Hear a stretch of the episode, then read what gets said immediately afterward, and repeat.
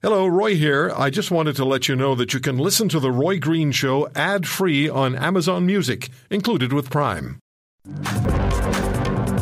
It is genocide. What Russian occupiers are doing to Ukraine.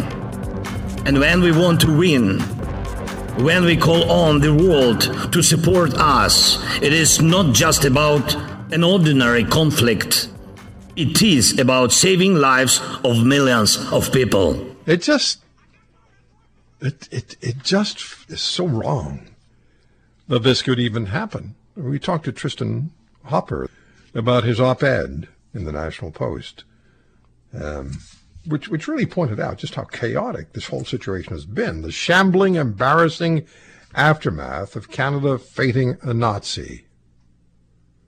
And it has been exactly that and they still haven't been able to fix it. They just haven't been able to fix it. So I uh, I arranged for our good friend Ambassador Alexander Scherba to be on the air with us at this time, and we were speaking with him about ten minutes ago in Kiev, and uh, to get his sense and his view of of the situation. And he sent me a very interesting note you know, so we have this. The reality is, we had a Nazi honored in Canada's Parliament. A reaction from Ukraine, um, as Putin maximizes public relations. We're going to talk about that. And I think uh, Ambassador Scherba's response may be somewhat different to what's been reported and commented on in this country in the past week. So uh, Alexander Scherba, Alexander Scherba is a former Ukrainian ambassador to Austria member of the Ukraine diplomatic mission to the United States. He's also the author of Ukraine versus Darkness, Undiplomatic Thoughts. And I must apologize before the break. I said the Ukraine. I've never done that before. I've never done it before and I'll never do it again. Alexander, thank you very much for joining us. It's been quite a week. How is the story? How's what's happened in Canada's Parliament with President Zelensky present? How's it played out in Ukraine? What's been said? What's been written? What's the commentary? Um, hello, Roy. Sorry about the delay. Uh, there was indeed some uh, technical difficulty. I, uh, you should understand that Ukraine's uh, political life is more stressful and more uh, uh, packed with news and distressing news every day. So it wasn't probably such a big explosion like it was in the Canadian politics, bringing about the resignation of the Speaker of Parliament. But of course, everybody was discussing this, and it's definitely an embarrassment for uh, many people, and it's a gift to Russian propaganda, which uh, is trying to um, create this uh, notion of Ukraine as a Nazi country and uh, creating a distraction uh, from the fact that uh, more Ukrainians died fighting the Nazis than Americans, French, and British uh, combined. Um, so um, we just uh, need to stay focused um, that Russia doesn't overuse and doesn't doesn't uh, enjoy uh, this, you know, embarrassing decision by the Speaker of the Parliament too much and stay focused on the facts. Yeah, and we corresponded during the week, and uh, part of what you wrote to me was, I think the situation is a huge distraction from the truth. The truth is that Ukrainians were hugely instrumental in breaking Hitler's neck. Uh, the truth is, ethnic Russians were more massively fighting on Hitler's side than any other ethnic group from the former Soviet Union. I'm curious about that, and I'm curious as well, Alexander, how the history of the Second World War is in fact taught and how it's appreciated uh, in Ukraine. Because in Canada, we're not very good at teaching history in our schools, and we're not very good at appreciating nationally even fairly current history. And I'm going to get challenged on that, but I'll stand by it. What can you answer that question for me?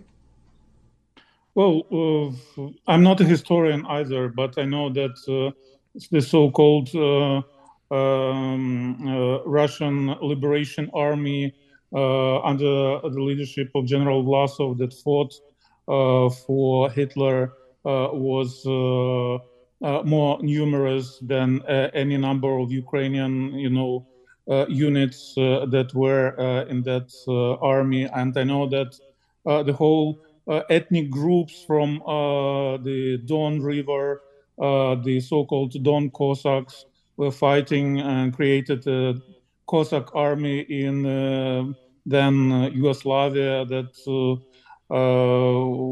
basically committed numerous atrocities against civilians on the Balkans.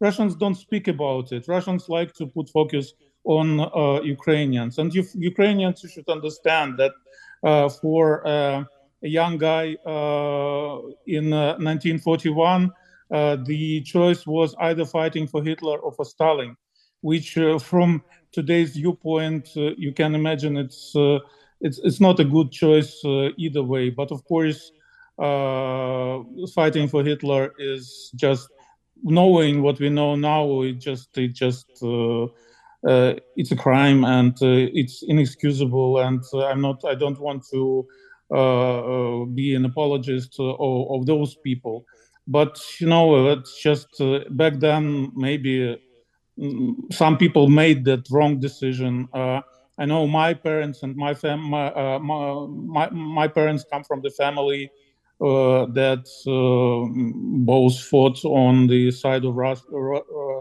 Red Army, and a brother of my uh, grandfather is forever buried in Poland.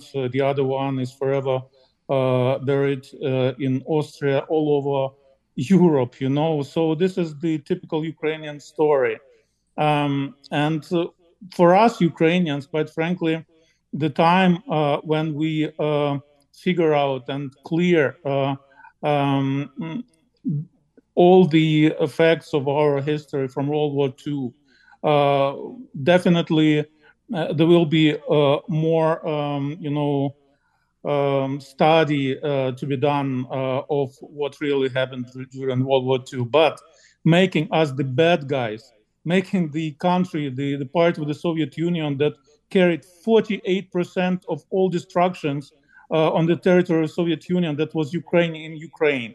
And 5.7 million um, civilians uh, died during the Nazi occupation. 1.5 of those were Jewish uh, many the majority were ethnic Ukrainians. So we suffered enormously in that war. And doing what, what Russia is doing, using this, this you know, uh, embarrassing decision uh, in Canada to uh, make us look bad is just a huge, huge distraction. It's, it's, it's just unfair. Yeah, Mr. Hunka, Yaroslav Hunka, was a volunteer with the Galicia Waffen SS but the Nuremberg trials described this Waffen SS unit as war criminals, and they, they committed atrocities um, against U- Ukrainians and against Poles. So it was a it, clearly a, a, a, a war crimes outfit. Absolutely, we should we should look very clearly and very, you know, honestly, like the whole Europe, like. Uh, the United States, like the whole world, we should look very clearly at uh, who did what during World War II, what uh, doing what Russians are doing, just using it as an instrument to uh, justify the real uh, fascist things they are doing right now in Ukraine. It's just incredible. I mean, this is this is the.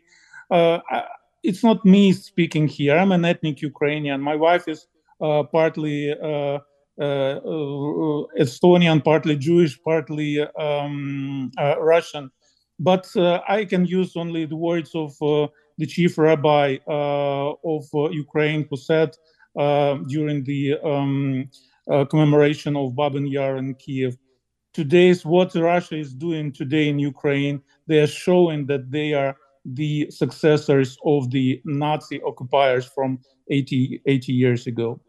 Yeah, you wrote to me. Putin is stepping in Hitler's footprints today in Ukraine. Absolutely, absolutely. That's we we. I know that people frown upon these, you know, comparisons, but there are some countries in the world who can compare, and Ukraine is one of those countries because we were burned to the ground 80 years ago. We suffer, suffered enormously uh, under that uh, Hitler yoke, and uh, there is this historical memory in our blood. And we know, we remember these, you know, punishment actions against civilians that uh, Germans conducted uh, uh, in 1941 uh, two, two months after they entered Ukraine. Uh, Russians started their uh, punishment actions two weeks after they entered Ukraine in 2022. Alexander, who is Alexei Milchakov? Alexei Milchakov is uh, one of the commanders of one of the uh, most uh, gruesome battalions who are fighting uh, against Ukraine right now in uh, the occupied south of Ukraine. He is a proud Nazi. You know, uh, usually with the Nazis, it's the talk is we are not real Nazis. We are just Hitler did that wrong, but Hitler did that right. With Alex Alexei Milchakov, it's everything is different. He is a proud Nazi. He says, "I'm a uh, uh, Nazi. Yeah, Nazist. I'm a Nazi." And I like cutting ears of people's heads and uh, the flesh of burning. Um, the smell of burning human flesh is just yummy. This is I'm quoting his interviews. This is the monster who fights on Putin's uh, uh, side right now and who is uh, um, getting awarded medals in the Kremlin. So this is the answer who real Nazis are right now. So he is a commander of a battalion who's fighting for Putin.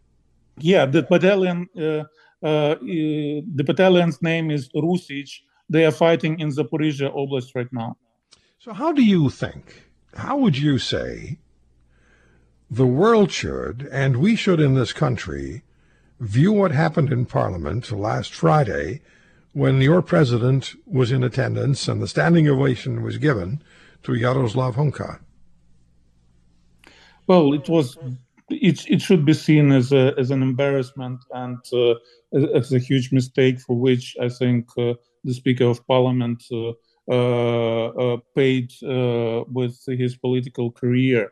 Um, but other than that, the conclusion should be drawn. Well, I, I, you are the Canadians. You should understand how uh, far political issues should go. From my understanding and from from the viewpoint of uh, Ukrainians, uh, you were honest enough about this. Alexander, what's going on uh, now? What are the what are the Russians? You mentioned at the top of our segment that they, you were dealing with some very serious issues involving Russia. We've all, of course, been hoping that your counteroffensive would clear them out, but they're well dug in and they're defending themselves. Uh, what's the story this week? Well, it's the same story as uh, as previous weeks. Unfortunately, the it turns out that uh, the uh, best and most uh, advanced um, troops that Russia has are engineered troops. They had really all the time of the world, all the capacity of the world uh, to get prepared for this offensive. And uh, because uh, this war is like no other war before fought, um, a huge role is played by the drones. And uh, therefore, uh, you know, these usual things that uh, we know from the war movies first, there is some demining, and then the tanks and heavy machinery is going into you know these openings in the front line, and this is how uh, battles are fought. It's not applicable here, unfortunately, because um, every group of uh, heavy machinery is immediately spotted by drones and uh, uh, can be uh, destroyed. So it has to be done, and this movement ahead has to be done by foot, by infantry, by soldiers uh, backed up uh, by the um, drone uh, troops. Therefore, the it's going slowly. There are uh, kilometers, not hundreds, not dozens kilometers that we are uh, advancing. Yeah, waiting for you know these uh, big news but it looks like um, it won't be as optimistic and euphoric as it was a year ago during the uh, liberation of Kherson. It will be much, much more difficult. Nevertheless, we keep our faith in our troops and in our army. If you want to hear more, subscribe to The Roy Green Show on Apple Podcasts, Google Podcasts, Spotify, Stitcher, or wherever you find your favorites. And if you like what you hear, leave us a review and tell a friend. I'm Roy Green. Have a great weekend.